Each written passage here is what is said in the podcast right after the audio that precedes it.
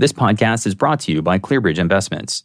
Meet an evolving economy confidently with ClearBridge Active Equities, the foundation of a resilient portfolio.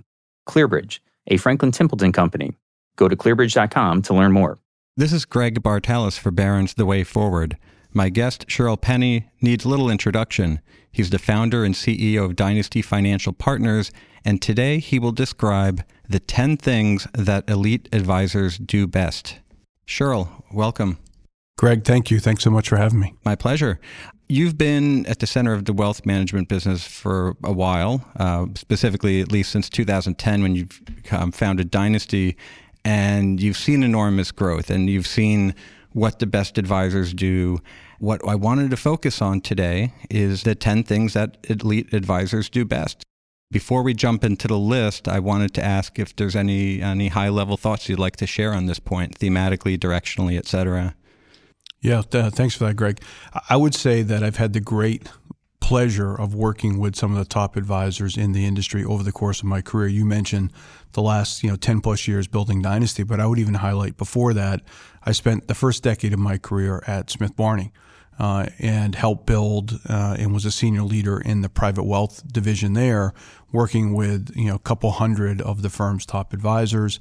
Uh, who had, you know, on average, a billion dollars of private client assets under management, and flew all over the country, you know, working with them, helping them to build out their teams, helping them to win uh, new client opportunities, and that was an amazing experience. And then to be able to move over, and now we work with 48 uh, teams, if you will, uh, RIAs that are on the Dynasty platform, who have an aggregate a little north of 75 billion of assets uh, that they advise on. So that's over 1.5 billion on average each. So a lot of similarities. The first part of my career working with larger teams inside of a big organization, and now being able to support and work with larger uh, advisors that are on the independent side. So I like to tell people I speak both languages. Uh, I understand uh, the broker deal world quite well, uh, given I grew up there. Uh, and then obviously, after a better part of a decade on the independent side, I speak the RIA language as well. Okay. Thank you for providing the macro view in your career. Why don't we just jump into this list because it's uh, definitely an enticing topic. The first one that you have here is have a defined talent strategy. Yeah, so uh, the best advisors that I've worked with over the course of my career have a very clear strategy around talent. Uh, they spend a fair amount of time looking at uh, their org chart. Uh, they have a vision uh, over time in terms of where there might be gaps, uh, where they can look to fill those gaps. They have very clear written policies and procedures, roles and responsibilities within the team. Uh, they might also think about M&A, not just in terms of the financial impact of M&A, but they're thinking about uh, acquire hires. Uh, and they're seeing opportunities to make acquisitions that can be very synergistic uh, for them in terms of adding uh, key talent uh, within the business as well. I find that you know the, the teams that we've supported, again, whether it's early in my career or now, uh, the ones that win, and this won't surprise anyone uh, who's listening to this, are the ones that have the best team and make it a priority to focus on that team development. Okay. And yes, that segues right into the next point of investing in professional development. Yeah, we joke sometimes that uh, in, in our business or advisors don't like to be trained, uh, but they like to be professionally developed. Uh, which is just another way, obviously, of saying the same thing. Uh, but once you have the right team uh, you know, on the field in the right roles, doing the right things. Obviously, uh, this is a very dynamic business, so uh, the focus on evolution uh, and evolving that talent is something that, again, elite teams really spend a fair amount of time on. You know, having spent you know literally you know time in probably thousands of meetings over my career with advisors and their top clients uh, I think I'm in a unique position to say that the two things that are going to be really difficult uh, to commoditize in our industry one is the competency and the quality of advice given, uh, and the second is the quality of service offered. Uh, so a lot of the advisors that we support, we tell them really invest the time and resources in uh, the professional development uh, of your team because it's one of the things at the end of the day that's going to truly differentiate yourself from the competition.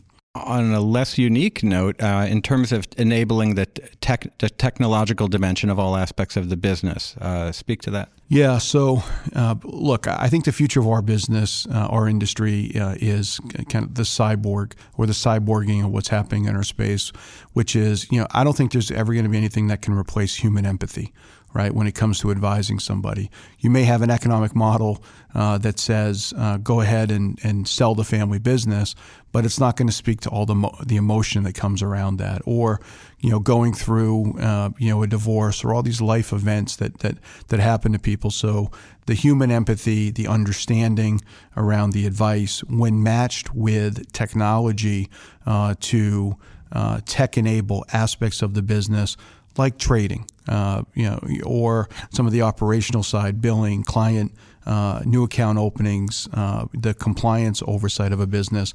There's a lot of things that advisors, if they focused on leveraging their firm's resources or look to outsource, they could get themselves further out of the middle office which in turn would then free up their time to spend more time with their clients and ultimately go get new ones. And, and again, we're talking about what elite teams do just a little bit better. Mm-hmm. And when you do something better over an extended period of time, it really puts you in a position to win disproportionately. Uh, elite teams that I've seen in the industry really leverage all of the technology that's available at the larger firm that they might be at or really uh, dedicate the time to understand technology that might be available in the independent space that, again, uh, frees up their time to focus on what's unique about their offering and pushes the things that should be more commoditized to technology. Right. And, and what you just described is distilled quite well in, in the following point, which you already touched on a bit, which is insourcing the special sauce and outsourcing the rest look, we're all entrepreneurs in this space, and shiny object syndrome affects all of us as entrepreneurs. We could do a lot of different things. It doesn't mean that we should. Uh, and we really have to ask ourselves what makes us unique? Where's our passion and what is it that we love to do? Uh, and hone in on those two or three things. It's not 12 or 13 things. Uh, and then everything else uh, where we can, we should look uh, to outsource. And I think it's it's part of why we see uh, advisors that specialize uh, in particular uh, that are growing faster than the peers that don't because they end up going uh, really deep in a particular subject, which is helpful for them from a branding perspective, but it also allows them to be very efficient in how they build their model. I mean, Southwest Airlines, right, flies one plane, right, for a reason. It allows them to really, you know, specialize, you know, on that aircraft. And similarly, within our business, if you looked at uh, the 48 firms that we service, roughly half of them have at least a part of their business that specialize. On average, uh, we've run the numbers over the last couple of years. Those firms are growing 20% faster than their peers who don't specialize. Okay, and, and yes, on your next point, you were talking about the differentiated and repeatable service model. So tell me a little about what's required to have a repeatable service model. What are the ingredients? You know, sometimes it can be just be little things. Uh, you know, we, we work with a firm that does an amazing job uh, around uh, preparing for a prospect coming in where they think about, or a client, they think about the experience even before they get to the office. And they're sending them an agenda. They're sending them uh, biographical information of the team members that they're going to be meeting with. Uh, they're showing them where they're going to be parking in the building. They have somebody who's meeting them and bringing them in, into the office. They know what their favorite drink is. Uh, you know, they have uh, really uh, tangible and actionable follow up notes that come that come from that meeting. I mean, little things like that sometimes maybe we take for granted, but the firms again that win on a consistent basis over a long period of time are the ones that do oftentimes the little things right. More broadly, uh, we're seeing a lot of creativity around uh, client engagement with unique events that maybe uh, the client wouldn't have normal access to. Whether it's, you know, next week I'm headed off to the Kentucky Derby with a number of our advisors with their large prospects. Uh, we do it, you know, in quite a unique, uh, high-end way. Uh, we've seen hunting trips, fishing trips, Art Basel uh, in, in in Miami. Uh, you know, different events that can appeal to interest of clients, prospects, and centers of influence, but done really well and done consistently over time can have a real impact on your brand uh, around how you're seen as servicing clients within your market. When, when you do the exploration to find out what those passions and interests are, how does that generally done? Just through conversations, and or is it done in a certain frequency, or it's kind of more organic the process? Yeah, it's a great question. Uh, again, having the benefit of having sat in so many meetings, and look, I would I, I say this often. My life has been profoundly impacted because financial advisors uh, have trusted me to work with them. I was a homeless kid from the sticks of Maine. Uh, and have worked my way up on Wall Street and started my own firm. The whole time, I saw financial advisors as my clients. Uh, and I work for advisors, and that's the mentality and mindset that we have uh, at uh, uh at uh, Dynasty. And it, frankly, was the mindset that Sandy Weill had when we were back at Smith Barney, where the advisors were the partners. Somewhere along the way, uh, you know, within the industry, that misalignment. You know, in some pockets ha- has occurred, but I think the firms that are really getting it right see the ad- advisor as client. Uh, that being said, sitting in all these meetings with the advisors and their clients, the best uh, ones that, that I've had the chance to observe might spend you know the first half of the meeting on personal goals and objectives because what they understand money financial goals and objectives where so oftentimes people in our, in our industry will try to spend the bulk of the time talking is just a tool to accomplish the first right? So we always tell around the professional development, the advisors that we're working with, focus most of your time on the personal goals and objectives. The best presentation I've ever seen is a blank sheet of paper, right? It's someone who knows the questions to ask, knows how to listen, gathers that information, uh, because from that, there's typically, you know, two or three catalysts that are most important to that family that you can focus on. You understand the financial goals and objectives. You coordinate uh, with the other uh, resource partners, whether it's advisors, you know, in trust, estate, uh, tax, et cetera. Understand who your competition is. Regardless of what channel you sit in, if you take that approach, I find advisors win more oftentimes than they don't. Right. I guess just through those conversations, the clients will re- reveal a lot of the passions without even you directly. Just their dreams and whatnot will kind of answer it. I, I once, I would just as a quick aside, I once sat in a meeting uh, for a couple hours with an advisor who asked two questions. Basically, they asked the client if there's a book uh, to be written about your life. This is a gentleman who just sold his business. Uh, what would you like it to say? And he literally talked for an hour. Uh, which was wonderful in terms of being able to gather information. And then the advisor said, uh, you know, if there was a second edition written 20 years after your passing, uh, what would you like it to say then about your family? And that really gets into legacy and family. Uh, and it was a fascinating uh, meeting. Uh, ended up closing that relationship, which was substantial. Never talked about firm capabilities. Never had to, you know, get into, you know, performance conversations, et cetera. Uh, the client felt incredibly listened to, understood, uh, and we were able to move forward uh, on starting that relationship. That's definitely quite powerful, and it's very similar to what you described. But I, I heard a similar thing in the past, which was a, a similar exercise, which is write your own obituary. And I think that's a pretty heavy and intense thing, but yeah. boy, that can tell you a lot. Brings a new meaning to uh, begin with the end in mind. Exactly, exactly. Back more to the business yeah. aspect. Next point is having pricing discipline and consistency. Look, it's difficult for all entrepreneurs, uh, but having pricing discipline, again, we're talking about what the absolute elite advisors tend to do on average better than, than, than maybe some of their peers. Uh, it's, it's ensuring that they're getting good uh, value in return on their time and talent. And, and we do uh, reviews of pricing from time to time with advisors we work with, and oftentimes advisors will say, uh, "I have great discipline. You're, you know, other people don't, but I do." And then we'll pull, you know, their uh, fee grid and we'll look at their top 20 relationships. And there's always, you know, excuses and reasons why, you know, this, you know, that's my college, you know, friend, or you know, there's some connection.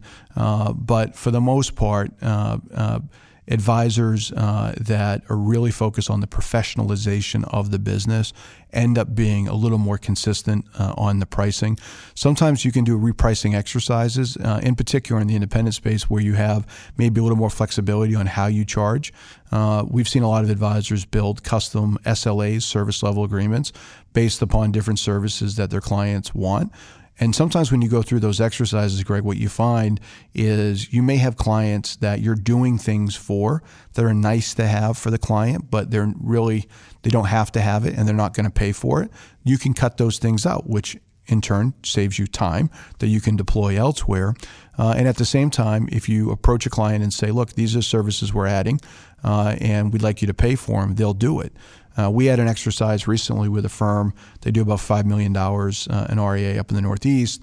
Uh, we were able to help them increase their revenue by 10%, uh, $500,000, uh, by creating this type of tiered uh, service model while also freeing up their time by taking out services that they were doing that they didn't fully realize that their clients actually didn't need or weren't willing to pay for. In terms of branding, having a five year plan for your brand arc, yeah, and again, this is uh, a lot of this is around kind of the evolution of elite advisors to elite CEOs, uh, and we actually have launched a program in partnership with MIT uh, called Advisor to CEO, uh, where we're helping to invest, you know, in that evolution of advisors who want to become uh, CEOs. But part of that uh, is thinking about your brand strategy, thinking about the brand arc, over a five year time frame. And that allows you to break it down into individual bite size. Where do I want my brand to be in year one, two, three, four, five, uh, et cetera? Going through branding exercises with your team so that you have great buy in, allowing you uh, to think through how you're going to execute your brand strategy. Is it going to be digital? Uh, so many advisors and talking to some just uh, earlier this morning, uh, don't fully uh, know what's uh, available to them for, frankly, not a lot of money on digital. I mean, we're running uh, digital campaigns for, you know, like low thousands of dollars. I mean, you would be shocked at how little it costs if you know how to deploy it, have the right tools, have the right talent, whether it's on your team or outsourcing it. Uh, there's just a lot of ways that you're able uh, to connect with prospects and then digitally, uh, uh, you know, interact with your client. Right, the technology, you know, is a brand extension in terms of how you connect and deliver that uh, client experience. I would love to, to, you know, to say to advisors, look, if you're not at a wedding and you've got several of your clients that are there uh, and they've never met. how you know, can they quickly, and they're describing their financial advisor relationship, can they understand that they're with you, right? Is there that consistency? That's building a brand. And with advisor businesses, it usually starts out you're newer in your career. Some of it could be ego, but you want your client to have a relationship with you. As you mature and grow, you then want the clients to have a relationship with your team. The next evolution is you want the clients to have a relationship with your brand right? And that brand and that experience is something that will resonate with people. And frankly, for those uh, listening that are really trying to maximize valuation creation around your business, evolving to that level uh, is where uh, you're going to get the highest multiple in terms of valuation of the business. Multiple leads nicely to the next point, which is to know your numbers. Yeah, uh, it, it's surprising uh, that uh, a lot of people don't. Uh, but again, people there's a lot of uh, people in this business that love being an advisor and maybe don't like as much being a, a CEO or a CFO. But again, we're just honing in here on the elite, the best of the best. Uh, when you spend time with them, they talk you know as much, if not more, as a, as a CEO or CFO in terms of they can tell you definitively, Greg, here's what my fixed costs are. Uh, here's what it is as a percentage of revenue. Here's my variable cost. Here's where I'm making investments. Uh, they might not think about spend on marketing as a cost. It's an investment. Uh, they'll talk that way. They know exactly what the gross income on their business is. They know where advisor comp is, which leads to net income. They know definitively within a band of one or two turns. You know, a firm of our size right now at our growth rate and profitability uh, is going to sell at seven to nine multiple if we you know turn the dial on these couple things this is how we're going to get into the 8 to 10 range and then a couple years from now we have aspiration to get into the 10 to 12 range and here's exactly how we're going to do it uh, when you talk to uh, you know again elite teams uh, and uh, advisors. And by the way, I talk to advisors that think this way inside of the big brokerage firms, uh, oftentimes. Uh, just like you know, they don't have to just be running an RIA to think this way. Really understanding ROA uh, ROI uh, on investments in the business, knowing their numbers, tracking it uh, on a monthly or at a minimum quarterly basis, setting annual uh, goals for the business, understanding what your best peers are doing, uh, being able to learn peer to peer knowing your numbers, knowing them cold. Uh, I think it's a big differentiator. And for anyone looking to monetize at some point, being able to speak that way, showing clean books and records over a period of time that you've done it is a differentiator that will ultimately get you a much higher return uh, if and when you decide to monetize the business. Okay, and knowing the numbers is really a starting point for your next point, which is to have a written business plan and economic model. It's not enough to have it in your head. You've got to make it more tangible. Yeah, and really involve the team too. I mean, and this is a mistake that that myself and a lot of leaders sometimes can be guilty of. We hope that our team gets it through osmosis, but we have to sit them down, involve them in the process. Some of the great ideas obviously come uh, from all across the, the organization, but then having a one, three, five year plan, holding each other accountable uh, is really important. And then I also like to talk about uh, having an economic model. Uh, in an economic model, Greg, we think about that as you know, imagine a business plan that doesn't have years on it, right? It's really a, a look at a business over time, just based upon the, the revenue. So at two and a half, five, seven and a half, ten million, here's what our business will look like. And and it's not something that you're going to, you know, definitively run the business by. But when you and your partners say, look, we want to add another couple administrative assistants or we want to add a chief operating officer, whatever it might be, let's go back and let's just reflect on the economic model, what we agreed to in terms of where we would be at certain points of, of time based on revenue, uh, where we wanted our margins to be, and to use that as a tool over time to help inform decisions is really helpful. And again, we see elite teams uh, using tools like that to help them think through critical business decisions over time. And do you, once you have that narrative arc, if you will, do you over time try to if you if possible shorten it and accomplish the same goals sooner more efficiently et cetera well, you know, look, it, it's uh, maybe not surprising. You know, part of this process is forcing you to take a step back and work on your business, as opposed to what most of us do is just work all the time in our business, right? And the clearer the understanding and vision is that we have on where we want to go, uh, the more efficiently we can move through it. So in and of itself, obviously, economic model isn't necessarily going to make you get anywhere any faster, but the process that you go through to build it, I find oftentimes does. Now, next point leveraging a board of advisors. Yeah, it's uh, so look, Harvey Golub uh, is the chairman of Dynasty. Harvey ran American Express, obviously. Uh, Harvey has incredible business intuition. Uh, he's he's been he's been around the the block uh, as as they say. Uh, and he gives me real time, uh, sometimes you know hard and honest uh, feedback, and that's great. Uh, and you know, I have other you know great mentors. I believe in mentorship by committee. Uh, I think of someone like a Mike Repole who founded Vitamin Water. Uh, and Body Armor most recently sold actually both to Coke, both for multi billions of dollars. Just a world class entrepreneur, brand building genius. So as I think through, you know, being an entrepreneur and building a business, building a brand, having people like that in my life is is, is a blessing. And I tell uh, you know the, the, advisors we work with uh, and the ones that I see again that are really professionalizing uh, and building great businesses, they have a board of advisors at a minimum, oftentimes their clients, which is great, getting uh, feedback on how to enhance the service.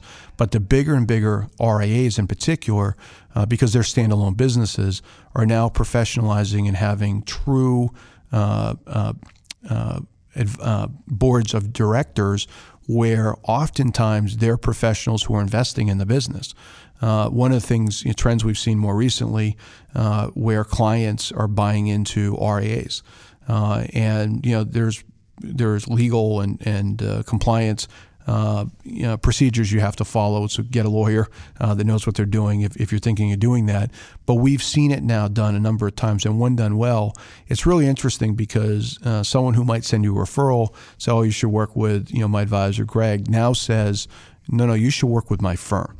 Right? And it's a really powerful dynamic if you get the right advisors with the right buy in on the board mm-hmm. uh, that can help you not only professionalize uh, the business, but push you, give you that real time uh, honest feedback, uh, as I said, but help you be spot on in terms of how you grow the enterprise value over time. Yeah, and in terms of honest feedback, it's interesting that you've spoken about no, no yes women, no yes men, yes. and and many uh, boards historically, at least, have been kind of the opposite of that. A lot of them would you know show up, get a nice paycheck, and just kind of rubber stamp things and say sure thing.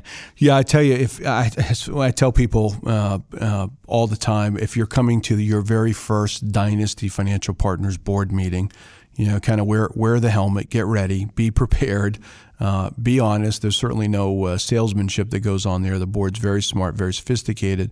But if it's your first time, you would come in, you know, and uh, look, you know, our, our, financials are public now. You can look at it. Uh, we've grown at a tremendous rate. We've built a really nice model. Uh, that, in line with that growth, uh, is reasonably profitable as as as well. But if you went to our board meeting, you'd think nothing's working uh, because we literally spend the entire time on constructive items. And if we have time, and usually we don't, occasionally we do, but if we have time, we'll get to the good stuff. But I spend the entire time, you know, with the board saying, here's what, you know, we could get better at. Here's what we need to modify. What do you because for me it's it's 4 or 5 hours where I have these remarkable minds that are focused on my baby, our baby, uh, and giving us their best thinking. It's not a good use of their time or mine if I just sit there and talk about everything that's going great. Right? You know, they can read about that. We put together really nice board decks. They can see what's working well. Mm-hmm. Uh, it's really the time together I want to spend on how we can improve. Finally, uh, you recommend hiring a chief of staff. Yeah, in terms of the uh, in, in true kind of you know uh, form, also I I always like uh, you know to, to leave that that tangible, actionable uh, you know idea for, for people. And and I've, I've I have shared this one before. So if you've heard me say this before, I'm sorry, but I'm passionate about it, so I'm going to highlight it again. A chief of staff uh, for any leader is just massive leverage uh, where you know, it's somebody who can literally take half the meetings that you don't have to, can give you leverage on email, uh, with key strategic priorities and projects within the business. And it's also an incredible training ground to have somebody that's going to work, you know, kind of around the clock, work really hard, and get trained up over the course of a couple years that you then can move further onto your team. You can move, you know, someplace else in the business. Uh, I've had seven or eight now, uh, over the course of my career. The vast majority of them uh, work with me at Dynasty, uh, including uh, Justin Winkle, who uh, is our chief financial officer. Justin actually started as a summer analyst uh, you know, at Dynasty over a decade ago. From there, became my chief of staff and has worked his way up through the organization.